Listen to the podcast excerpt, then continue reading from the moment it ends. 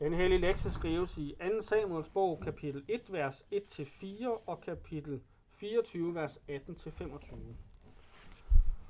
Og det skete efter Sauls død, da David var kommet tilbage efter at have slået Amalekitterne. Der blev David i Siklag to dage. Og det skete på den tredje dag, se, der kom en mand fra lejren fra Saul, og hans klæder var sønderrevne, og der var jord på hans hoved, og det skete, da han kom til David. Der faldt han ned på jorden og nedbøjede sig. Og David sagde til ham, hvorfra kommer du? Og han sagde til ham, jeg er undsluppet af Israels lejr. Og David sagde til ham, hvad er der sket for en sag? Kære, kun gør mig det. Og han sagde, hele folket flygtede fra slaget. Der faldt også meget af folket og døde. Ja, endnu Saul og Jonathan, hans søn, er døde. Og kapitel 24. Og Gad kom til David på den samme dag og sagde til ham, Gå op, oprejs herren et alter på Jebusitteren Aravnas tærskeplads. Så gik David op efter Gats ord, som herren havde befalet.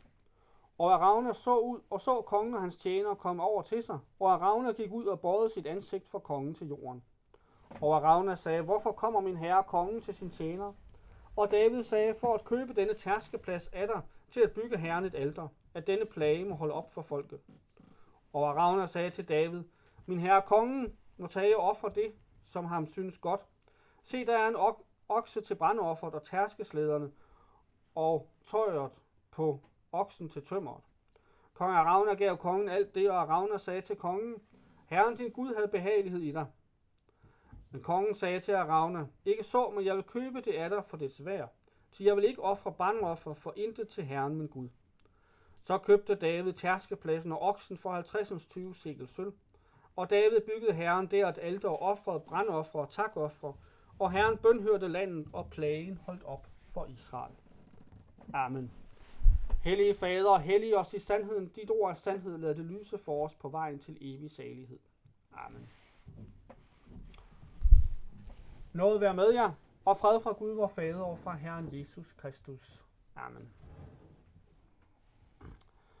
Baggrunden for søndagens tekst, det er Guds løfter til Adam og til Abraham, Isak og Jakob.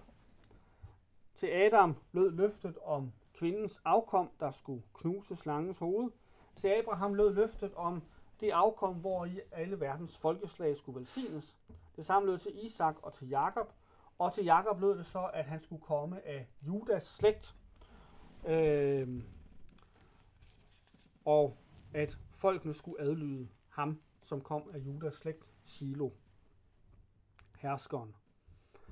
Så lærte vi i dommerbogen, hvordan dommerne fejlede, og de fejlede mere og mere, blev værre og værre, indtil Samuel, som så var den første gode dommer, men øh, så, øh, eller han var ikke den første gode dommer, men der vender det, og han bliver en bedre dommer end de forrige, og øh, Israel kræver dog så øh, en konge der. Før Gud har vil give dem en konge, så kræver de en konge, og Gud giver dem en konge, Saul, og han viser sig at være en øh, fejlslagen konge, som synder og, øh, og synder igen og igen, og går sine egne veje. Så vælger Gud David, han forkaster Saul og vælger David, og øh, salver ham som konge i stedet. Og David får mere og mere magt, og, øh, øh, og 1. Samuels bog slutter med, at Saul dør, og det er også det, som 2. Samuels bog her begynder med. Og David er en konge efter Guds hjerte, ser det ud til at være, og man må spørge, er han så den retfærdige konge, der kan bringe himmeriget til jord? Øh, det himmerige, som var lovet Israel på i, i, øh, i øh, det hellige land, hvis de overholdt Guds lov, hvilket de ikke havde gjort. De var faldet fra efter Josva, så var dommerne kommet, og nu har Gud så sendt noget, der ser ud til at være en retfærdig konge. Og det ser ud til at gå godt, i hvert fald i begyndelsen, men så går det ned ad bakke. Men lad os først se på, hvordan David han bliver velsignet, og det ser ud til at gå godt med David, som er en konge efter Guds hjerte. I kapitel 1, der gentager 1. Samuels bog noget af det fra 2. Samuels bog omkring øh, Sauls og Jonathans død. Øh, det fortælles så lidt anderledes. Der kommer en Amalekit og fortæller om øh, Sauls og Jonathans død, og Amalekitten her fortæller, at han har slået dem ihjel. øh, eller han dræbte Saul i hvert fald, øh, formodentlig for at få en belønning. Øh, og formodentlig så er det løgn, for det er ikke den historie, der fortælles i 1. Samuels bog. David reagerer modsat Saul, om, øh, vi, hvor modsat hvordan Saul ville have gjort. Saul, der forsøgte at dræbe David på flere måder. Også modsat, øh, hvad Amalekitten her formodentlig forventede. David får slået Amalekitten ihjel. Han viser, at han respekterer herrens salvede. David har ikke ville lægge hånd på Saul før, og det har vi jo set, David har haft i hvert fald to chancer for at slå Saul ihjel, og der har David ikke vil gøre det. Og nu viser han så igen respekt for herrens salvede. Herren har salvet Saul som konge, øh, og uanset Sauls ondskab, så er han den konge, Gud har valgt, indtil Gud øh, gør det af med ham. Øh, og Amalekitten, der slår ham ihjel, jamen han sønder altså, øh, fordi Saul er herrens salvede. Og David viser derefter respekt for Saul og Jonathan ved en dødsklage til sidste kapitel 1. Men konsekvensen af det her, jamen det er jo så, at David han bliver konge først i Juda. Judæerne vælger David til konge øh, og salver ham som konge. Men Sauls general Abner, han gør Sauls søn Isboset til konge over resten af Israel. Og det starter en borgerkrig. Abner, øh, Abner han øh, møder, Abners her møder så Joabs i krig. Der er først en tvekamp mellem nogle mænd, og dernæst så er det altså et åbent slag.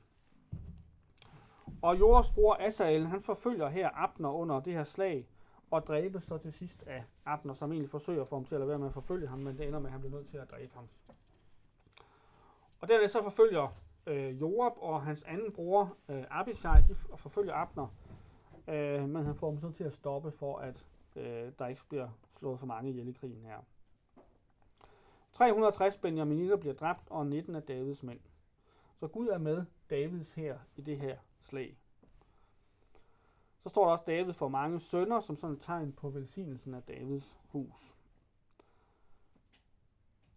Abner, han har gjort Isbosjet til konge, men det er Abner, der ser ud til at være den, der egentlig vil bestemme. Øh, og han går ind til Sauls hustru, og det er en måde at vise sin magt på og demonstrerer sig som den egentlige konge. Det ser vi også senere med Absalom, der går ud ind til Davids hustruer. Isbosjet bliver vred. Kongen af de andre israelitter, han bliver vred. Og Abner han går til kong David og vil slutte pagt med ham. Fordi Isbosjet bliver vred, så bliver Abner vred. David han kræver sin kone Michael tilbage, som Saul havde givet til en anden, og det får han så. Øh, da Abner er draget afsted, der kommer Joab så tilbage og får og opdager, at Abner har været der, og han kalder Abner tilbage, og så myrder han ham, øh, fordi han havde dræbt broderen Asael i slaget. Så Joab, Davids general, er altså ikke en mand efter Guds hjerte. Han er en øh, grusom mand, der øh, skaffer dem af vejen, der står i vejen for ham. David han klager over Abners død og forbander Joab. Det viser Davids retfærdighed, trods den her uretfærdige herrefører. Men David viser også sin svaghed. Han siger, jeg er endnu svag, skønt jeg er salvet til konge, men disse mænd, Serujas børn, er stærkere end jeg. Herren skal betale den, som gjorde det onde efter hans ondskab. Så David ville gerne slå Amalekitten ihjel, som havde slået, øh, som havde slået øh, Saul ihjel. Og vi ser også senere, hvordan han også får henrettet øh, øh, ham, der slår Isbosjet, dem, der slår Isbosjet ihjel. Så David er sådan set retfærdig nok, og vil gerne dømme retfærdigt. Men han er for svag over for Joab, og øh, er altså bange for Joab. Så det viser også her en, en manglende, begyndende manglende tillid til Gud. Øh, eller svaghed over for, for, for Joab i hvert fald. To af Isbosjets mænd Baana og Rekab, de slår Isboset ihjel, og så bringer de hans hoved til David. Og igen han tror, at David så vil belønne dem. Men David han får dem henrettet, ligesom Amalekitten, øh, der hævder at have myrdet Saul. Det viser igen Davids retfærdighed. Så selvom der er en lille smule uretfærdighed Saul ved David her, så er han så beskrives han i det hele taget som retfærdig her i begyndelsen. Og på baggrund af det, jamen, så stadfæstes han så som konge over hele Israel. Hele Israel kommer og salver David til konge. Og dernæst formår David at indtage Jerusalem, som var et af de steder, som ikke, ikke fuldt ud var blevet indtaget af israelitterne. Det har været under jebusitterne. Det betyder, at David nu er stadfæstet af Gud som konge, og det er også sådan, han selv ser det, hvis vi læser i 2 Samuel 5, 11-12. Og Hiram, kongen af Tyrus, sendte bud til David med cedertræ og mestre til at udhugge i træ og mestre til at udhugge sten til vægge, og de byggede David et hus. Og David fornemmede, at Herren havde stadfæstet ham til konge over Israel, og at han havde ophøjet hans kongedømme for sit folk Israels skyld. Så det her løfte om, at Gud ville give dem, give dem fred i landet, når de overholdte Guds lov, jamen det er altså begyndt at gå i opfyldelse nu. Og det ser man så også efterfølgende, fordi filisterne så angriber Israel, da de hører, at David blev salvet som konge, og Gud giver dem i Davids hånd. Det viser Guds velsignelse af David for hans trofasthed, den velsignelse, der var lovet Israel, hvis de var lydige, at Gud ville give dem fred for deres fjender i landet. Det begynder langsomt at gå i opfyldelse her. Og på baggrund af det, jamen så beslutter David så også at bringe arken til Jerusalem. Efter at være stadfæstet som konge af Gud, så vil han hente arken til Jerusalem. Gud vil udpege et sted, hvor hans navn skulle bo i landet, når han havde givet dem fred for deres fjender. Og derfor, øh, derfor bringer David nu arken til Jerusalem, som han har indtaget og gjort til sit, øh, sit, sin hovedstad. Arken den hentes først på en vogn trukket af okser i strid med Guds bud. Den skulle bæres af levitter. Øh, så der er altså nogen, der ikke respekterer Guds bud omkring pagtens ark her. Okserne de er så ved at snuble, og en af dem, Usa, han rækker ud efter arken og rører ved den, og så dør han. Det viser konsekvensen af manglende respekt for Guds nærvær og Guds hellighed. Så bliver de bange, da han dør her, og så sætter de den i Gatitten Obed Edoms hus. Øh, og der står den så i tre måneder, og det her hus bliver velsignet, og det ser David, og så beslutter han alligevel at prøve igen og hente den til Jerusalem. Og den her gang, så bæres den så af levitter, som den skal. Og for at vise deres øh, ærefrygt over for Guds nærvær i arken, jamen der offres okser og fede kalve for hver sjette trin, de tager levitterne her. Og så står der, at David han danser foran den i en lindet efod. Det er formodentlig ikke det, vi forstår ved dans, øh, men en eller anden form for liturgisk øh, øh, udtryk. Michael ser David danse, og hun forarves. Michael er altså Sauls datter. Øh, og noget af det, hun forarves over, er formodentlig, at han her går tjent i den her linnede efod. Han går, tjent som en, han går klædt som en tempeltjener, og ikke som en konge, og ydmyger sig dermed. Det viser Davids ydmyghed over for arken. Som straf får Michael ingen børn, står der. Øh, det er altså to eksempler, der viser øh, foragten for Guds nærvær, og så hvordan det medfører øh, konsekvenser. David han får bragt arken til Jerusalem, arken hvor i Guds nærvær er. Han får han bragt til Jerusalem, og Gud har dermed udpeget et sted, hvor hans navn skal bo. David får nu fred, og vil derfor bygge et hus til arken, et tempel.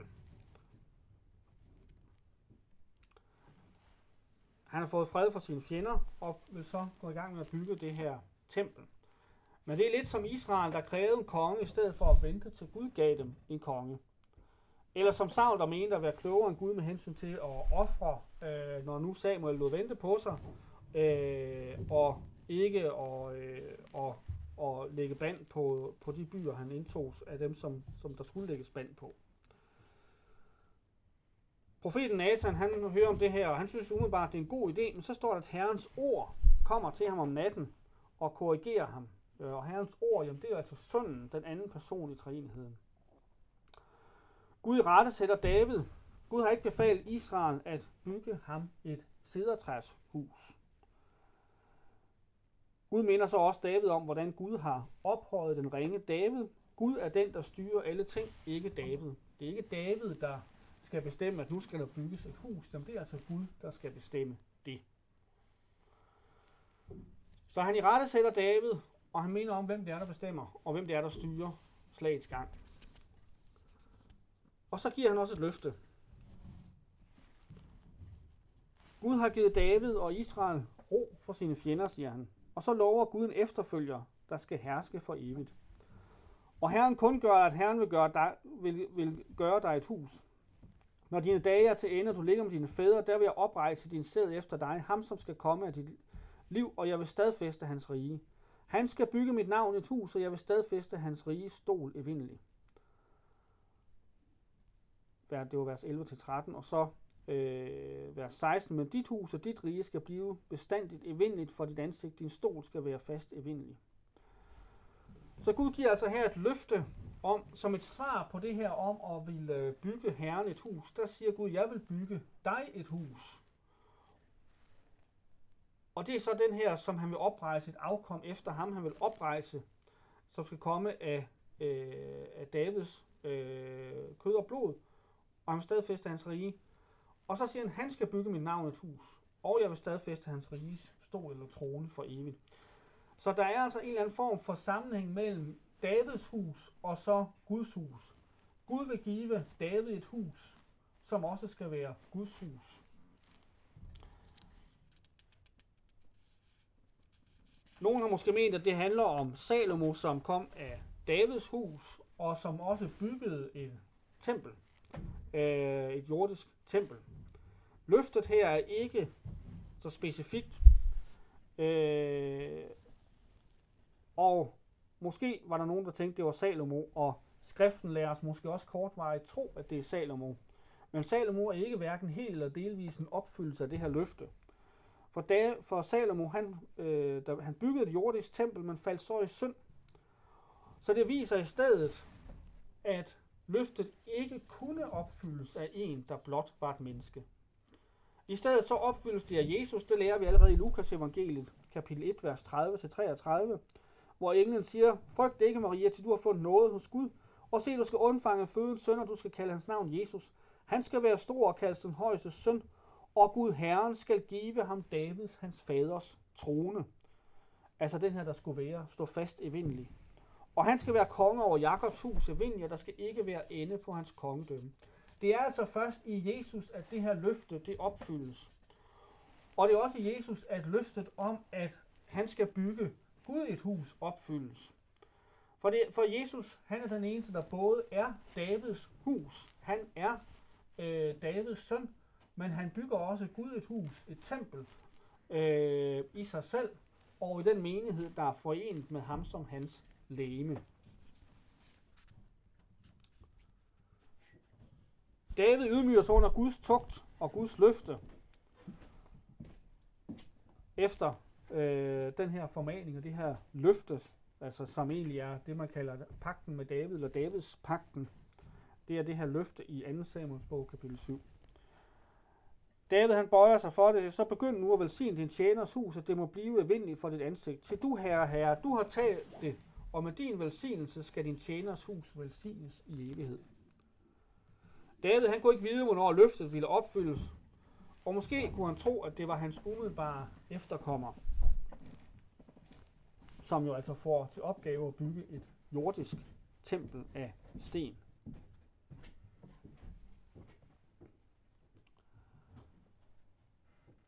Efter løftet her, så velsigner Gud David yderligere. I kapitel 8-10 lærer vi, hvordan Davids kongedømme det vokser. Det var blevet stadfæstet, de har fået fred for deres fjender, men så begynder David at udbrede sit rige, som jo altså også på sin vis administrerer Guds rige.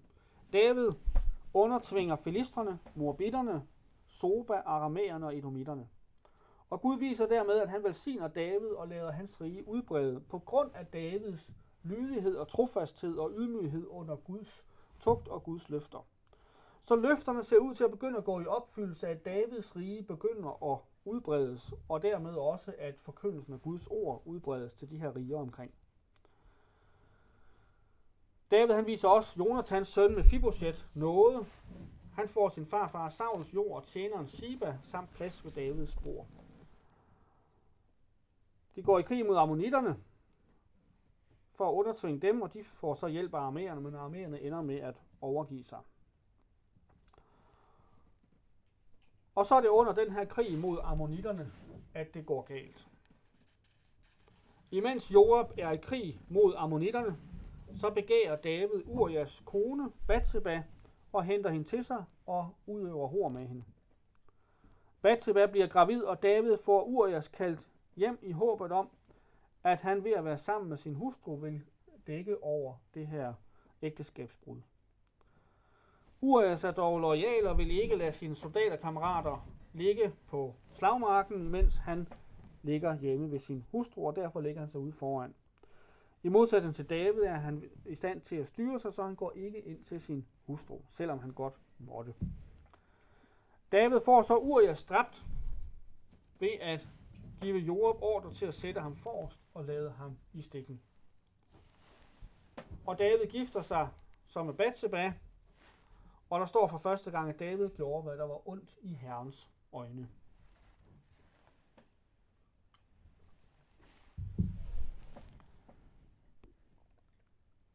Nathan kommer så til David efterfølgende, og han fortæller en lignelse om to mænd. Den ene rig og den anden fattig, og den rige han tager den fattiges eneste lam. David han fordømmer den rige mand, og dermed fordømmer han også sig selv, som har taget Urias hustru. Nathan afslører ham og siger, du er manden. Og så forkynder han straffen for David. Så skal nu sværet ikke vige fra dit hus evindeligt, fordi du foragtede mig og tog hetitteren Urias hustru, og han skulle være der en hustru. At han skulle være der en hustru. At hun skulle være der en hustru, undskyld. Så sagde Herren, se, jeg rejser ulykke over dig fra dit eget hus og tager dine hustruer for dine øjne og giver din næste dem, at han skal ligge hos dine hustruer for den klare sol. Så den fred, der havde været over Davids hus, og den velsignelse, der havde været over Davids hus, den tages fra ham. David han omvender sig, og han tilgives, og skal ikke dø, siger Nathan, som ellers var straffen for det. Men han straffes stadigvæk timeligt. Der står, jeg har, øh, der sagde David til Nathan, jeg har syndet mod Herren. Og Nathan sagde til David, Herren har også forladt dig din synd, du skal ikke dø. Dog fordi du ved denne gerning har givet Herrens fjender lejlighed til at spotte, skal også den søn, som er født dig, visselig dø. Davids søn med bad tilbage rammes af sygdom, og David faster og beder, men drengen ender med at dø. Og derefter så bliver Bathsheba gravid igen inden for ægteskabet og føder sønnen Salomo. Ham elsker Herren, det er igennem ham velsignelsen skal gå videre. Ammonitterkrigen sluttes, og de besejrer ammonitterne. Men så kommer straffen. En yderligere straf her, som Nathan havde forkyndt. Og de følgende kapitler handler om de problemer, der følger efter Davids ægteskabsbrud med Bathsheba.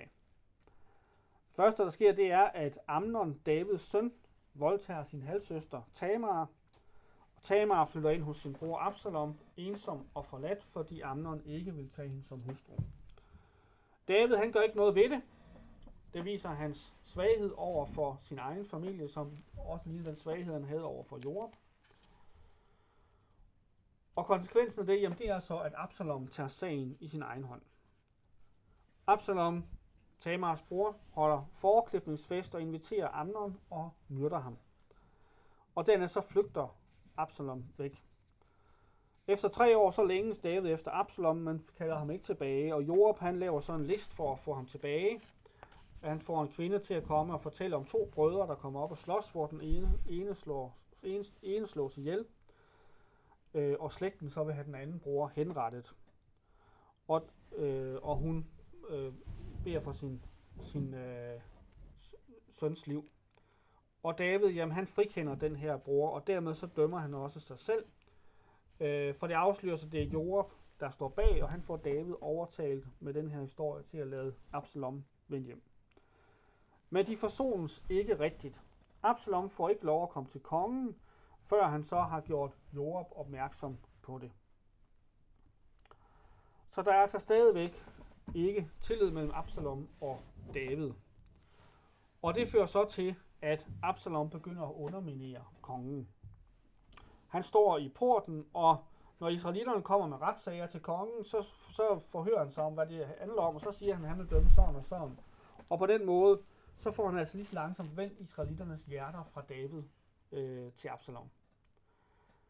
Samtidig har Absalom sendt bud om, at Israels stammer skal udråbe ham til konge, og de hører hornets klang. Øh, det er så efter fire år, hvor han har gjort det her. Øh, hvor han så beder om at må tage til Hebron for at opfylde løfte, og det var stedet, hvor David han blev konge først. Og det er så der, hvor han så får sendt bud om, at alle Israels stammer skal udråbe ham som konge, når de hører horns klang. David han hører om det her, og beslutter sig for at flygte fra Jerusalem. Så han flygter med dem, der er trofaste mod ham. På vej ud, der møder han så har fire, fire møder, der nævnes. Det ene det er med Sadok, ypperste præsten og præsterne, som tager med. Men David han beder dem om at vende tilbage, og siger, hvis Herren vil, så kommer David også tilbage til Jerusalem. David tror stadigvæk, at Jerusalem er der, hvor som det sted Gud har udvalgt for sit navn, og at han også skal få lov at komme tilbage dertil. Det andet det er Akitten Hushai, en rådgiver, som vil gå med, men David har hørt, at rådgiveren Akitofel er øh, med Absalom, og han vil have Hushai til at blive og gøre hans råd til intet. Og så Siba, Jonathans søns Mephibosheths tjener, som lyver om Mephibosheth og siger, at Mephibosheth han vil, øh, han vil holde med Absalom, men Siba han kommer med en masse ting, som han vil give David. Og så giver David al, øh, Siba alt, hvad Mephibosheth ejer. Og så endelig Shimi af Sauls slægt, som forbander David på vejen ud af Jerusalem her.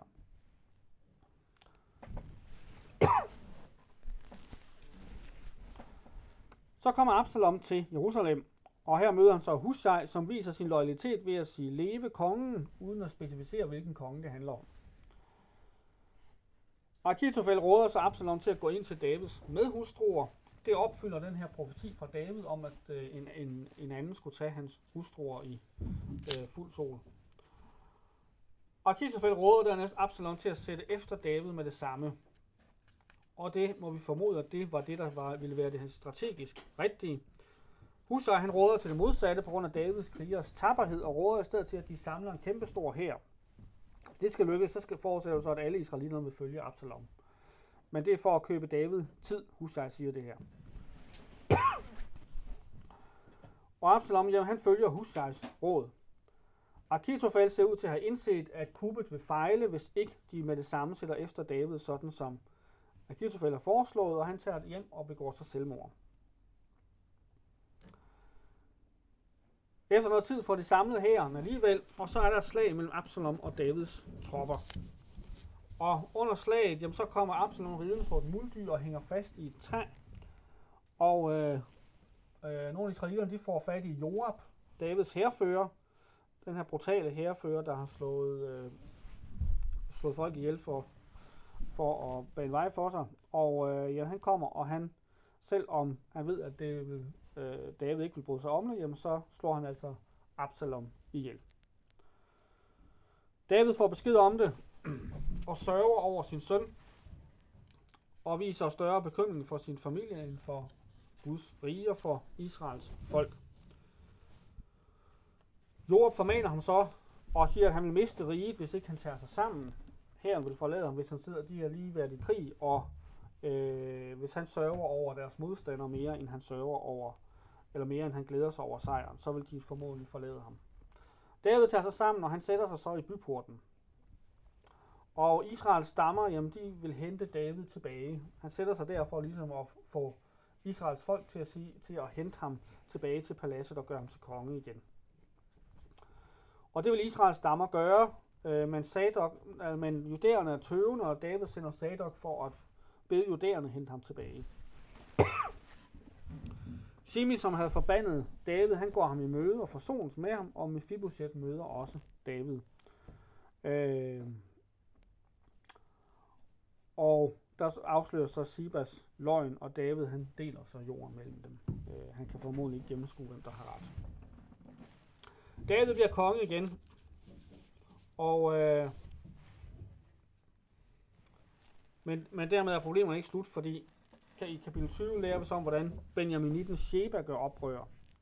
Benjamin stamme, som Saul var af. Der er altså en, der hedder Sheba, der gør oprør der. Øh, Israelitterne, undtagen judæerne, de vender her David ryggen. Måske på grund af Davids forkærlighed for judæerne, efter at han er kommet tilbage, hvor han beder judæerne om at hente ham som konge.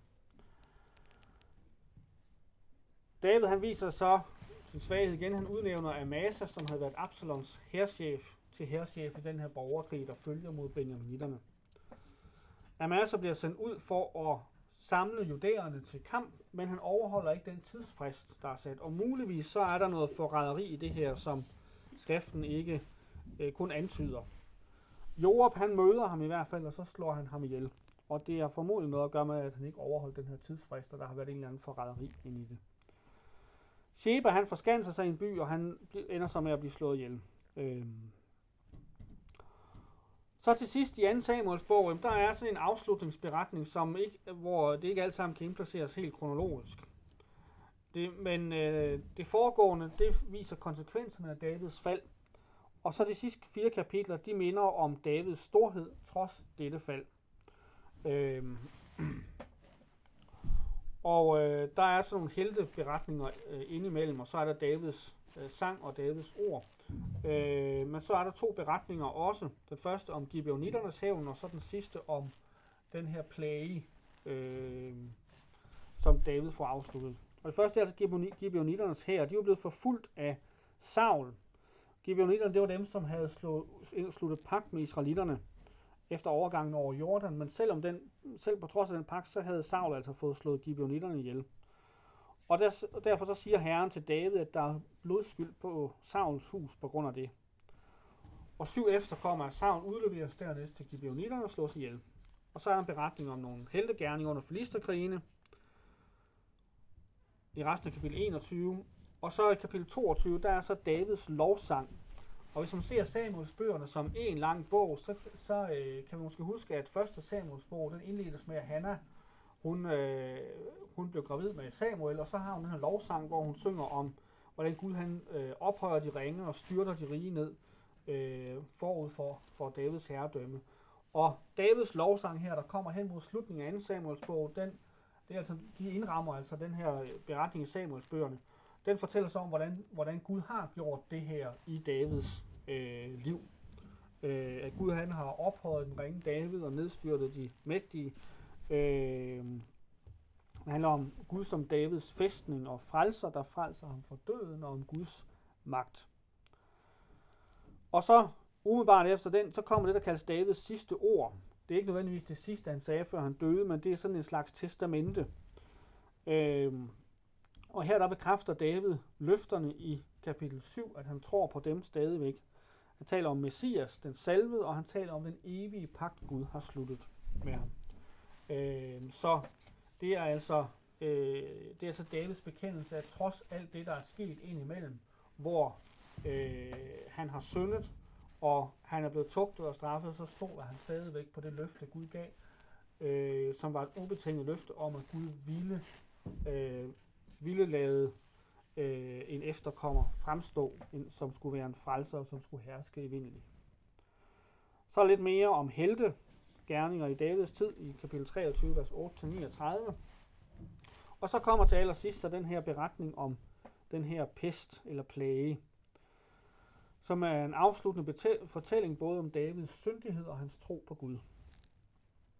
David han holder en folketælling, en tælling af alle de våbenføre mænd. Det viser en tillid til mennesker og ikke til Herren. Gud havde velsignet ham og givet ham fred for hans fjender, og alligevel så optæller han sine mænd i troen på, at det er dem, der ligesom skal, skal sikre ham sejren. Og Herren vil straffe det her. Profeten Gad giver ham et valg mellem tre år med hungersnød, tre måneder på flugt og tre dage med pest. Og han vælger det sidste tre dage med pest. Der er 70.000, der dør under den her plage. Og David ser til sidst englen, herrens engel, stå ved Aravnas tærskeplads uden for Jerusalem, parat til at slå Jerusalem også med denne her plage. Og i den situation, der beder David til Gud og beder Gud ramme ham i stedet. Øh, så han stiller sig ind mellem Jerusalem og Guds vrede og beder Gud om at ramme ham, altså David, i stedet. Man kan tænke på Moses, der også på et tidspunkt beder, beder Gud om at ramme ham i stedet. Øhm, og vi kan tænke først og fremmest på Jesus Kristus, som lod Guds vrede ramme ham i stedet. Sådan står David her og tilbyder det altså. Og i stedet for at gøre det, så øh, beder profeten ham om at ofre her på Aravnas tærskeplads. Øh, og vi lærer han i 2. krønikebog kapitel 3, at det her sted, den her tærskeplads, det er altså dels Moria bjerg, hvor, øh, hvor Abraham gik hen for at ofre Isak, og hvor Gud også der gav et offer i stedet for øh, et billedligt offer øh, med en, en væder. Øh, og det er også stedet, hvor sidenhen templet, Gud udpeger som der, hvor templet skulle bygges.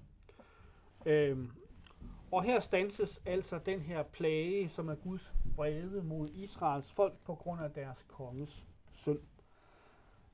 Det gør den på grund af Davids omvendelse, og David tilbyder sig selv, og hvor Gud han så øh, i stedet giver ham et offer, som skal være billedet på frelseren.